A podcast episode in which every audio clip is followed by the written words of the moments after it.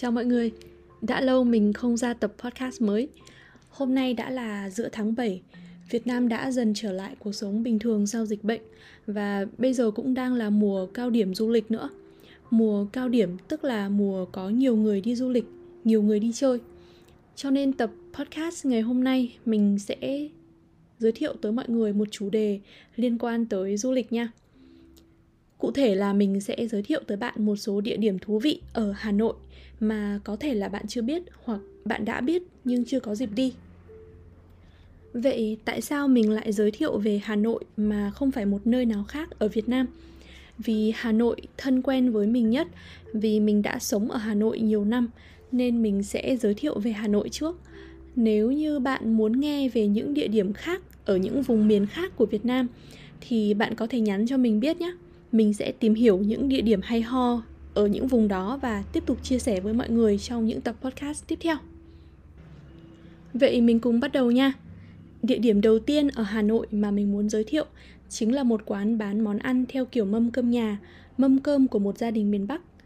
Ở tập 1 podcast mình cũng đã giới thiệu tới bạn về chủ đề một bữa cơm điển hình của gia đình miền Bắc rồi. Không biết bạn còn nhớ hay không? Mình có giới thiệu một bữa cơm miền Bắc thường có những món gì nếu như bạn muốn ăn thử một bữa cơm như vậy, để trải nghiệm xem một bữa cơm miền Bắc, Việt Nam thì có mùi vị như thế nào, bạn có thể tìm tới một nhà hàng ở Hà Nội có tên là Tầm Vị để thử nha. Mình sẽ để script trên website và bạn có thể lên website của mình, copy tên của nhà hàng và tìm trên Google để biết địa chỉ chính xác nhé.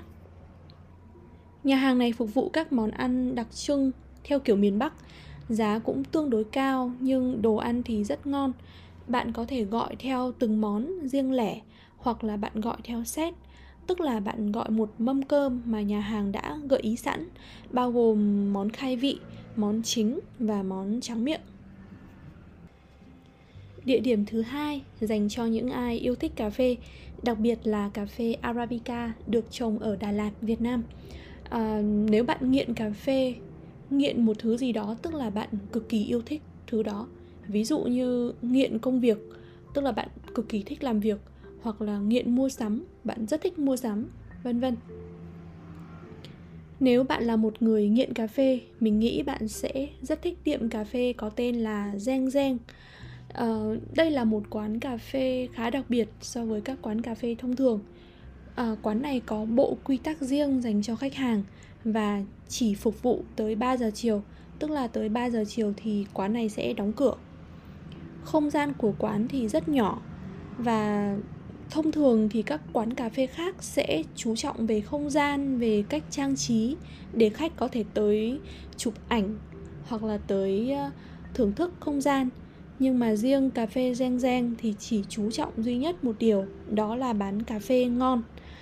Um, Mặc dù quán cà phê này có khá nhiều quy định dành cho khách hàng, ví dụ như là yêu cầu khách khi vào trong quán sẽ cần đi nhẹ, nói khẽ và hạn chế chụp hình.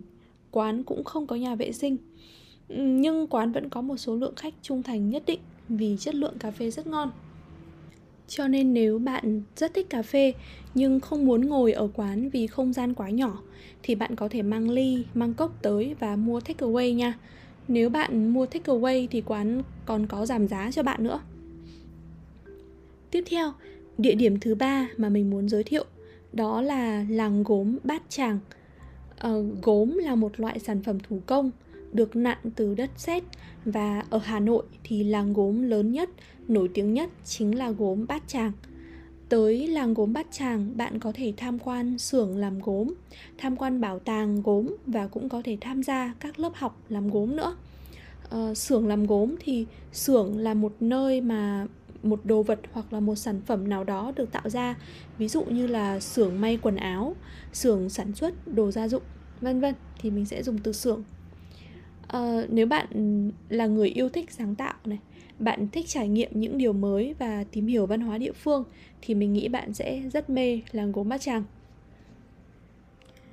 Địa điểm cuối cùng mình muốn giới thiệu trong tập podcast ngày hôm nay là một nơi hơi xa trung tâm Hà Nội, đó là vườn quốc gia Ba Vì, nơi bảo tồn hệ sinh thái tự nhiên. Nếu sống ở Hà Nội, bạn cũng biết là khu vực trung tâm thành phố vô cùng đông đúc và có quá nhiều phương tiện giao thông. Chỉ số ô nhiễm cũng khá cao, cho nên mỗi dịp cuối tuần mọi người đều muốn thoát khỏi thành phố và tìm về với nơi có nhiều cây cối, gần gũi hơn với thiên nhiên.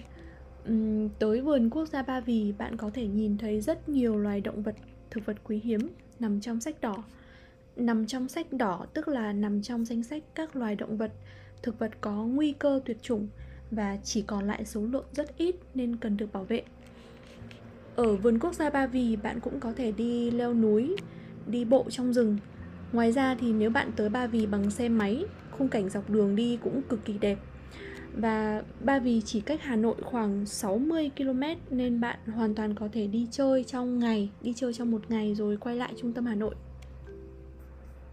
Vậy là mình vừa giới thiệu tới bạn 4 địa điểm thú vị ở Hà Nội và mình hy vọng bạn sẽ có những trải nghiệm vui và hiểu nhiều hơn về văn hóa cũng như là con người Việt Nam.